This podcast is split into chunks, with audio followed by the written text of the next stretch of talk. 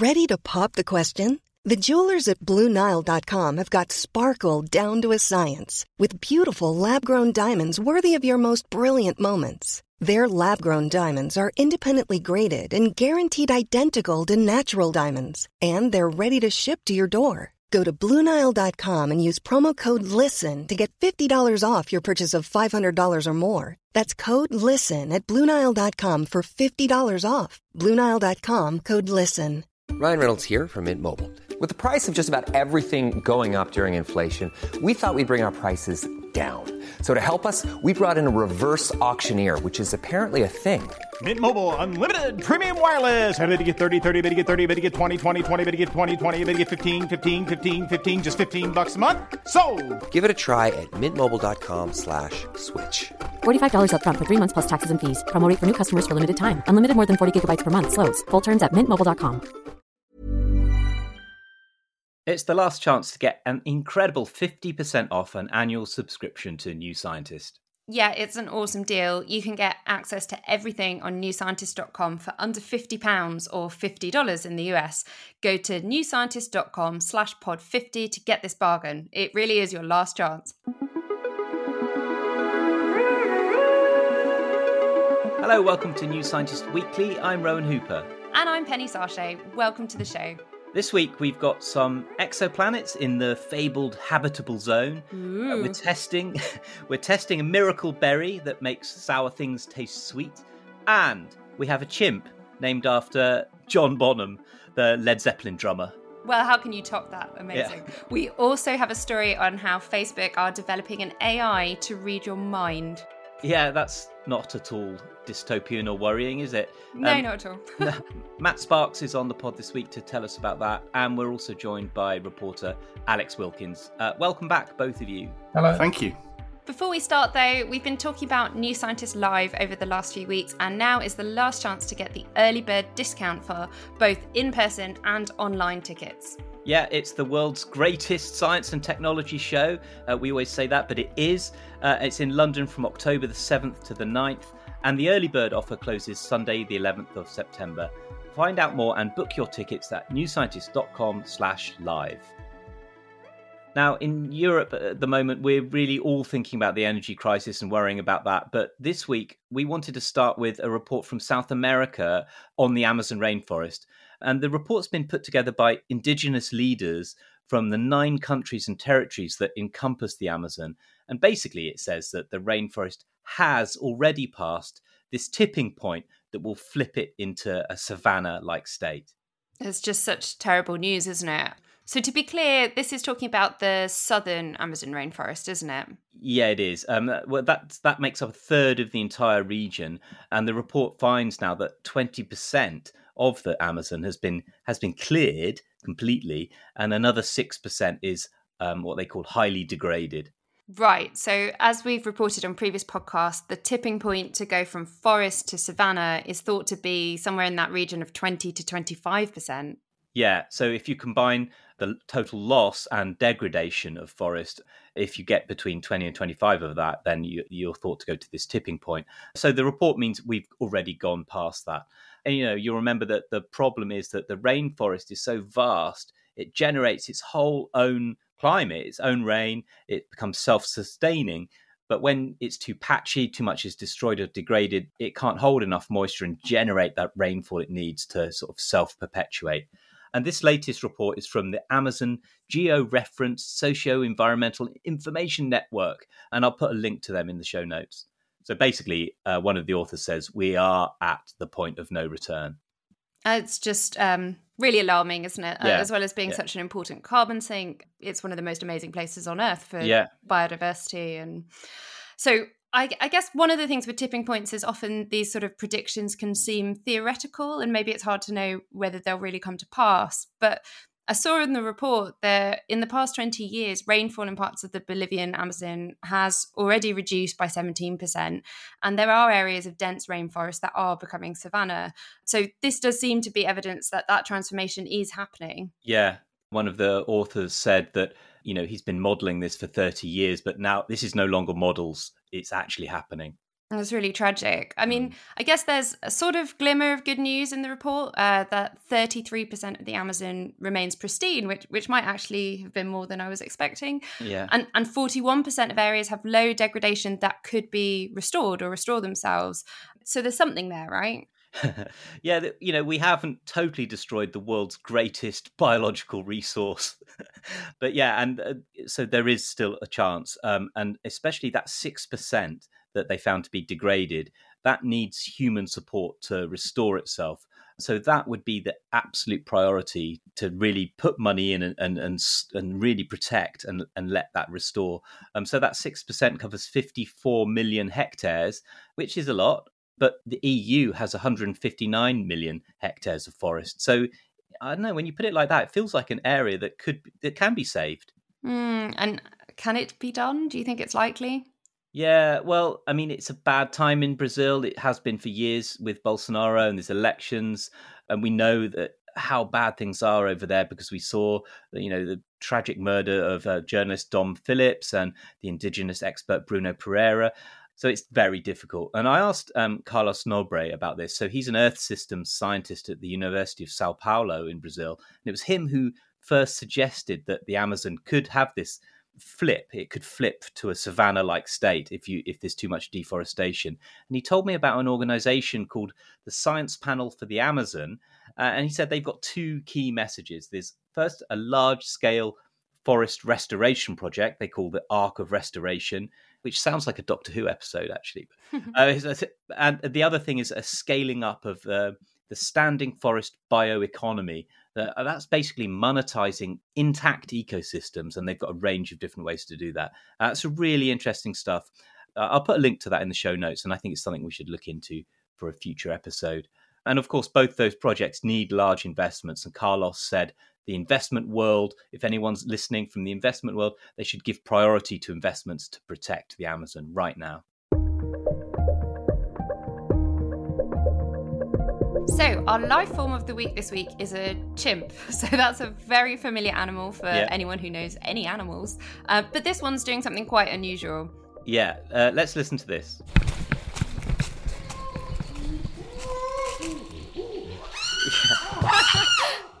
now, you might have been distracted by the pant hoot that mm. came after, but listen again and listen to that drumming if you can at the beginning.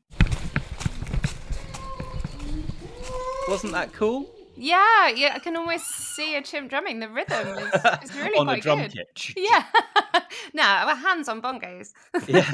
Oh yeah, well actually what they're doing is it's on the buttresses of tree roots. They're like they're leaping on that and using their, their feet or their arms to drum on the on these huge buttresses of tree roots.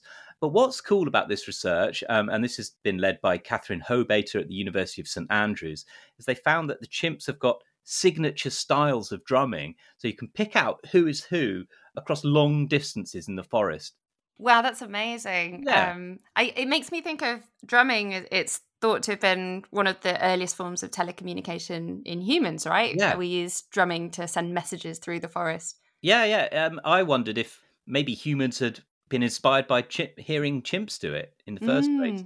Yeah, so the chimps are drumming on the tree roots, making this booming sound, and they have all these different styles like you know some are some are jazz some are rock style and yeah and they call they call one one chimp john bonham after the led zeppelin legend that's nice i, I hope they all got kind of cool names that reflect their drumming styles yeah.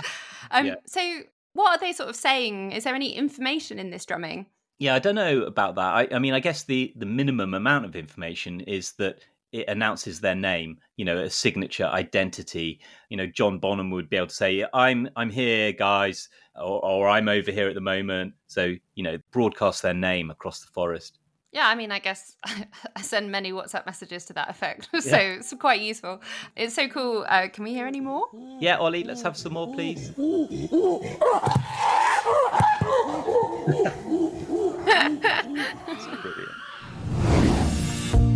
Okay, let's take a quick break. There's only a week to go until the largest festival of ideas and music, How the Light Gets In, takes place in London. That takes place on Saturday the 17th to Sunday the 18th of September in the grounds of Kenwood House in Hampstead Heath. Find out more and book your tickets at howthelightgetsin.org. Hey, I'm Ryan Reynolds. At Mint Mobile, we like to do the opposite of what Big Wireless does. They charge you a lot, we charge you a little. So naturally, when they announced they'd be raising their prices due to inflation, we decided to deflate our prices due to not hating you. That's right. We're cutting the price of Mint Unlimited from $30 a month to just $15 a month. Give it a try at mintmobile.com slash switch. $45 upfront for three months plus taxes and fees. Promo for new customers for limited time. Unlimited more than 40 gigabytes per month. Slows. Full terms at mintmobile.com.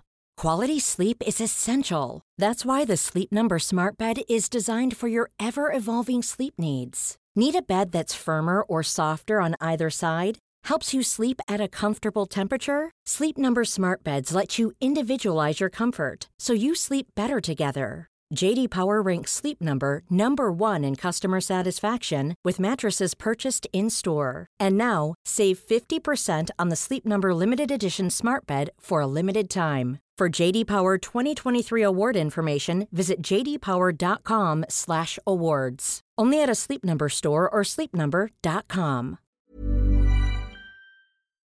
We're going to talk about mind reading now. Uh, Matt, you've been reporting a story about how Facebook has developed a mind reading AI. Can you guess what I'm going to ask you first? yeah, I, I, can. And uh, so, if you are going to ask whether it can really read your mind, the answer is no at the moment. But it, it can, to a certain extent, a, a limited extent, work out what you're hearing.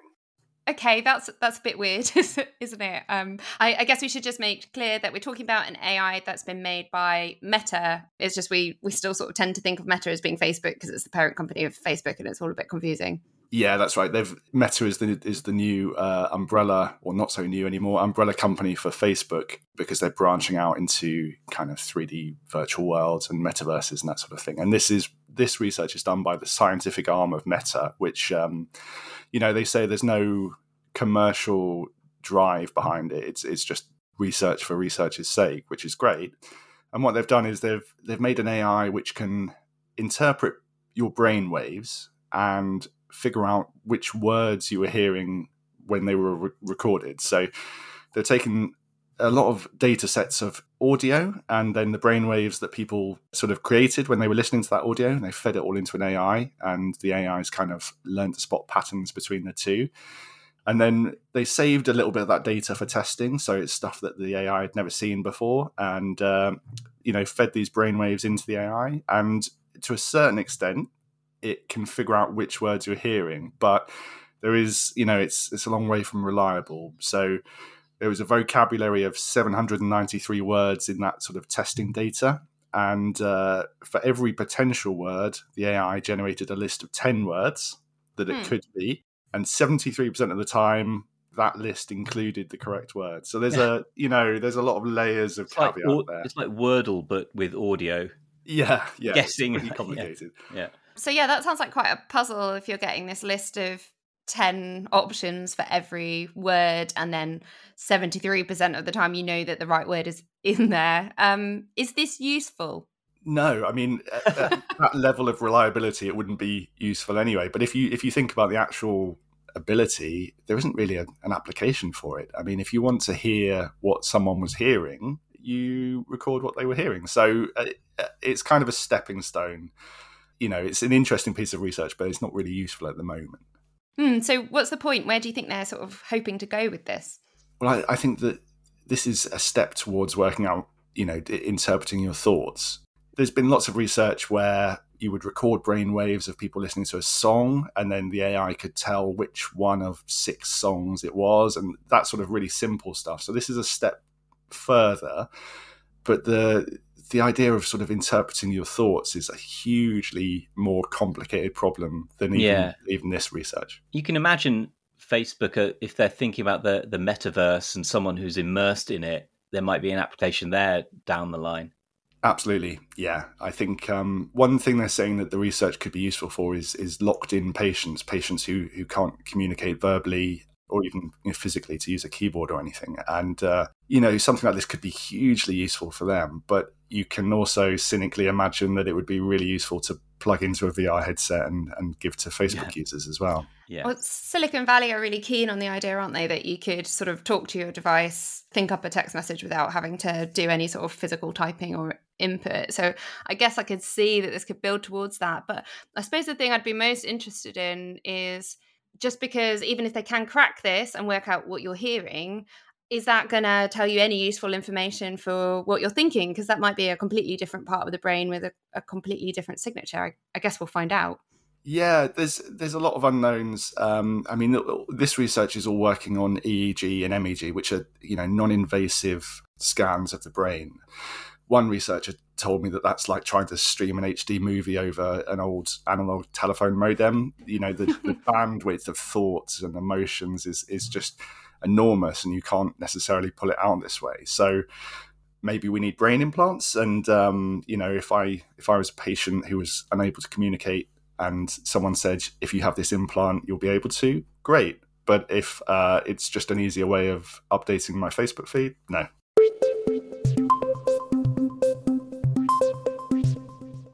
Okay, it's time for a food interlude now, and we're joined by assistant news editor Sam Wong. Sam, I saw on your on the blurb it says your official title is Chief Gourmand of New Scientist. Yes, that's right. Oh, self-appointed title was that? Um, and we've also ro- roped in reporter Carissa Wong to help taste what we're going to do today. So, um, Sam, what are we doing first? So, first off, I've got some fermented hot sauce, uh, which I made by fermenting some red chilies.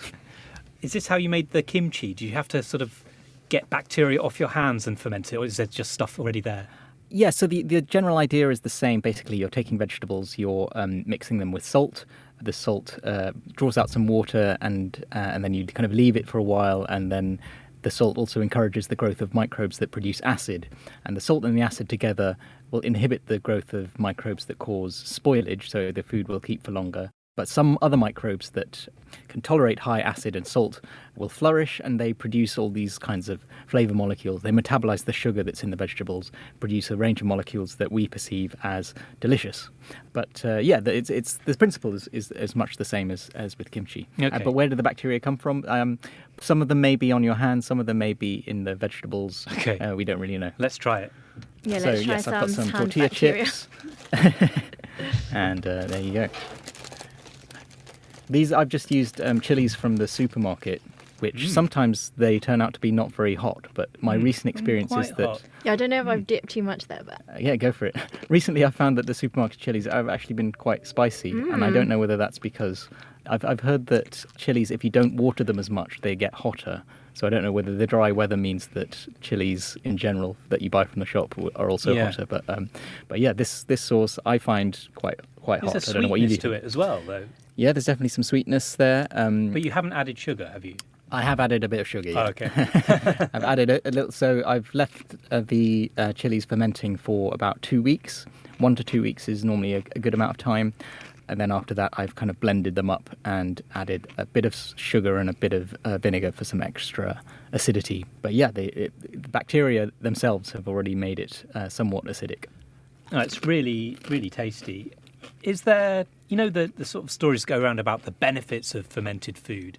What's the latest thinking on that? Well, um, so I'm going to tur- keep eating while you tell us. Yes. yeah, sorry, I'm just eating it. No, all. no, go. Um, so yeah, a lot of the, the bacteria that are present in fermented foods are also um, bacteria that are found uh, in a healthy gut microbiome, and there have been uh, a few studies that have found that um, people who eat fermented foods are more likely to, to live longer and to have a healthy gut microbiome. So um, you know we have to be careful about those kinds of diet observational studies. So we can't necessarily say that you know, it'll make you live longer or anything, but um, the consensus seems to be that you know it's a healthy thing to include in your diet. Well, it's delicious for its own sake anyway. Um, We'll put a link in the show notes if you want to make your own. And what's next on the menu? Okay, so the next thing is a bit more unusual. It's uh, a berry which are called miracle berries, and they make sour things taste sweet. Okay, and you've got a what looked like a blister pack of pills there rather Yes, than a sort of bunch of berries. Yeah, so these be- berries are grown in West Africa, and they um, they don't travel well, and they're not grown on a very large scale, and you can't actually buy the fresh berries in the UK, but you can buy these sort of freeze dried versions of the berries. So what you have to do is to put it in your mouth, try and break it up a bit with your teeth, but then just kind of leave it on your tongue so that the the stuff d- dissolves onto your tongue, and just kind of leave that for a, a few seconds. Okay. So do that now. So the um, the chemical that um, causes this effect is called um, miraculin, and it was identified in 1968. And in 2011, a team in Japan figured out how it works.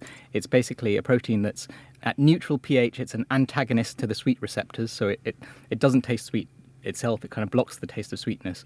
But in the presence of an acid, the protein miraculin changes shape, and then it activates the receptors. So you'll we'll taste some sour things soon and uh, once that's kind of dissolved on your tongue, and then you should find that they taste different to usual. Let's find out. Just give it some time to, you know. I've eaten mine. You've eaten it, okay. Oh, I kind of Mine's yeah, go on. dissolved it all. Okay, cool. Shall I eat a bit, bit of lemon now? Yeah, go for it. Yeah, yeah. It doesn't. That does taste weirdly sweet. Yeah, it's doesn't more it? like lemonade. Wow. Mm. So we're just literally cut a lemon in half and we're sucking a lemon, but it's really we're not pulling sucking lemon lemon faces at all. No, it's like That's amazing, orange. actually, isn't it? Wow. So it's activating your sweet receptors, and um, and that's also diminishing the, your perception of sour because you know that's why adding sugar t- to things makes things taste less sour because the, the sweetness kind of counteracts the sourness. Um, but yeah, it'll taste like lemonade. That's Um, amazing, isn't it? So there's a lot of interest in this. Obviously, um, you know, sugar Hmm. is bad for us. So there's lots of interest in trying to come up with ways of creating sweet tastes without sugar. And you know, lots of the artificial sweeteners, they either don't that work that well, or, or some of them have some kind of you know health effects of their own. So scientists are studying this miraculin protein, trying to work out how we can use it, but it hasn't been produced on a big scale. Some uh, researchers in Japan are trying to genetically modify other fruits like tomatoes to produce the miraculin. There's also uh, researchers in uh, in Africa who are trying to just find out better ways of growing the crop and scaling up production. And there's a company from Spain that uh, uh, sort of investing in trying to um, increase the sustainable production of this crop. So it, it may become more widely available in the future, but we're we're still kind of um, at the moment you can only buy the, these uh, these tablets, which are actually quite expensive. So uh, if you want to try it at How home, much you, have we you just can or- blown through, Rich? you can order them online. They they cost like eighteen pounds for a pack of ten. Right. Um, so you know, if you want to splash out, it's quite a fun thing to try. Yeah. But it's uh, not going to be solving the um, you know our, our sugar addiction problem anytime soon. I'm really interested in like why the berries evolved to do this. Like, Hmm. are there animals that eat it and then go and eat some like sour fruit that's good for them or It's a great question. Um, I don't know what what eats the fruit in the wild, whether this is an evolved thing or whether it's just a coincidence. Um, but apparently, people in, in West Africa, places like Ghana where it's grown, they've been enjoying this um, this fruit for a long time, and they use it to you know give it to children to make them eat something healthy that they don't like, and all this kind of stuff. I'm jealous that chili sauce sounds amazing. I'll have to give it a go. Um, Yeah. Okay, next this week we are going 100 light years away. Why is that, Alex? The reason we're looking so far away is because we found a couple of exoplanets in what's called the habitable zone. This is a region that surrounds a star that astronomers think planets could maybe retain liquid water and an atmosphere and support life. Now, these aren't the first exoplanets we found that could potentially support life. You'll remember the TRAPPIST system got loads of press coverage a few years ago, and, and loads of scientists were really excited about it. Uh, that has three planets in the habitable zone out of a total seven. But now we found more of them around another star, and that they're also orbiting a red dwarf star called SPECULOOS 2. Uh, it's actually the first star that this new exoplanet observing uh, mission has, has basically found. SPECULOOS 2. That's a great name. And Just so, makes me think of biscuits every time. why? Why? What? Why? Speculoos biscuit? is a biscuit. It's, Is it? It's a very popular European biscuit. Oh God! Oh, right, you, you've got to try the chili, and I've got to try these speculoos biscuits. it's a deal. um, so they're hundred light years away. Does that mean well, what do we know about them? So currently we know very little. Uh, all we know is their radius, which is about 30 to 40% bigger than Earth within the sort of error bars that the scientists have found, and how long they take to orbit the star, which is about eight days for the further out one. But these two bits of information can actually tell us quite a bit. We've got other data on how different exoplanets' radiuses relate to their mass. And using this sort of relationship, we can estimate the mass of these two planets, and then that leads to whether they might have an atmosphere or even liquid water. So we don't really know anything at this stage, but astronomers think that the second further out planet, which is called SPECULOOS 2c, could be the second most potentially habitable planet discovered so far after TRAPPIST 1e, which is the one that scientists have really got their eye on. Now that just sounds so exciting. Am I? Do I have permission to just be really excited about this, or are there caveats? Uh, you can have a little bit of excitement, but there's quite Oh, there's permission quite, granted. there's quite a few reasons um, to sort of tamper that a bit. So when it comes to hosting life, you really want a planet that's rotating a bit like Earth, or or the only sample we have is is Earth because that's the only place that we know hosts life. This planet, on the other hand, is something called tidally locked to its star. So it doesn't rotate. It has one side permanently facing the star and another side permanently facing away. So there's sort of permanent day and night. And it's also very close to the star. Because the red dwarf is a lot cooler than the sun, these planets can orbit a lot closer, which means they might support life at this sort of closer distance, but it also means that they could get vastly more radiation than than we get from the sun, which which could be lethal for any sort of life. We really don't mm. know much about whether planets this closely to their star can ever support life. So that's something that we're going to want to be trying to find out in future. I do think though that the the tidally locked thing, you know, you'd get this gradient between the light side and the dark, and you'd get a heat and cold gradient, and and gradients are really useful for generating conditions we we know life likes. So I think it's not a, a deal breaker. I also think um, I've thought about this quite a lot before. We're so used to having to think about tides and changing light and dark every day because it's a huge feature of this planet. But Yeah. doesn't mean that life has to have that kind of back and forth that happens all the time. Be so interesting to think what it would be like without it. Yeah. Um, so this is not a James Webb Space Telescope discovery, is it? Do you think that we'll be able to get a chance to look at it through the James Webb? So the the scientists that found these planets are, are really hopeful that we will. James Webb has already proved that it's really good at observing exoplanets. We, we've already had evidence, I think, last week, where it managed to clearly detect the atmosphere of one exoplanet and find carbon dioxide. It's really a game changer when it comes to observing exoplanets. But the, the team that discovered these two planets haven't applied for time on the James Webb. The scientists that I spoke to said that they almost certainly will, but they've got a huge queue ahead of them. Like there are so many astrophysical objects that scientists want to observe, like the TRAPPIST 1 system, for instance. So they've got quite a few people ahead in the queue, really, before they get a chance. It's all up to NASA in the end whether they think that these planets are deserving of time with the telescope. And uh, of course, it's been so exciting seeing everything that's coming through from the James Webb Telescope. Uh, we're sort of seeing it as this hugely powerful piece of equipment, but presumably it is limited in some of its talents. W- would it really be able to give us a good picture? So hopefully, but one expert that I spoke to said that it would actually be quite a difficult task. The team behind the discovery calculated in their paper that it would take around 90 transits or, or 90 times of the planet passing in front of the star to get data good enough to be able to characterize the atmosphere. Now, that would take quite a long time compared to some of the other objects that James Webb is observing. So they're really going to have to present the case to the NASA team that, look, we need to find out what this is.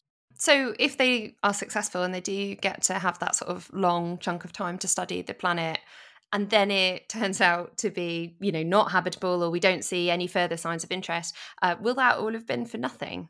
I mean, obviously, people are going to be disappointed if, if we don't find life because that's like the the big thing everyone wants to find. But this is also going to be really useful for just characterizing which planets can maybe sustain life and which can't, and, and what this habitable zone really means.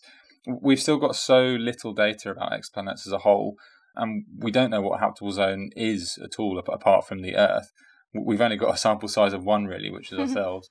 So, whatever the data that comes back, it's going to be helpful and it's going to help us fine tune our models for spotting, hopefully, potentially habitable exoplanets in the future.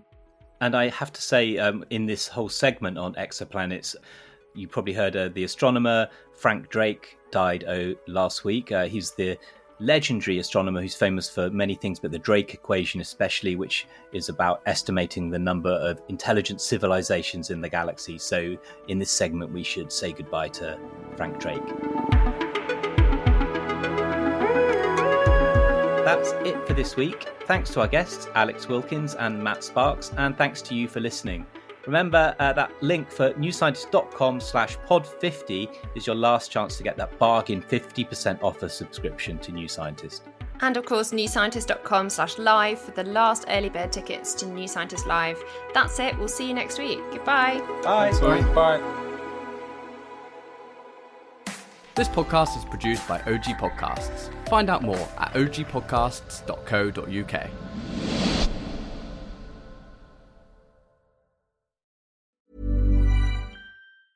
Even when we're on a budget, we still deserve nice things.